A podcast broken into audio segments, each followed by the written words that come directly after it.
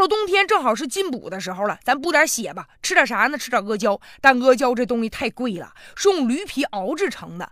现在有业内人士就说了，以这个原料驴皮供应来计算，阿胶年产量应该只有实际销量的六成左右，意味着啥呢？有将近四成的阿胶那都是假冒伪劣的。你比如说，有数据就统计了，咱们国家驴的存栏量已经由上世纪九十年代的一千一百多万头下滑到目前的六百万头，而且现每年还以三十万头的数量在下降。不也有之前有人说嘛，说搁我们的农村看个小毛驴儿，那比见男明星都难呢。所以说这个驴是少了，但你说哪来的驴皮做这个阿胶呢？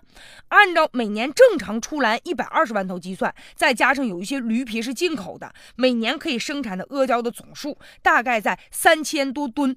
但是目前市场上卖的阿胶的产品能达到五千吨，也就是说有两千吨是假冒的。但这假冒的被谁给吃了呢？你比如说现在阿胶的产品那多了去了啊，有阿胶块，有阿胶口服液、阿胶膏、阿胶枣，那鱼龙混杂呀。有的时候你吃那东西啊，就吃一名，它根本它就不含阿胶，也就塑料袋上能写一写。有的是啥呢？马呀、猪啊、牛啊，它们的皮呀熬成的阿胶。但问题是哈，你比如说，如果是马皮要熬制成的这个阿胶，那可就坏了。特别像一些孕妇，如果是吃了的话，很有可能导致流产。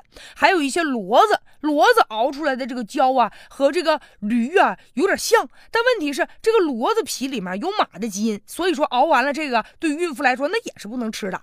有的时候咱出去买东西图便宜呀，但是哈，你想一想，驴皮的成本，如果说平均每公斤一千二百块钱以上的话，再加上生产销售的成本，那也就是说，你真正想买到这个阿胶得几千块钱一斤。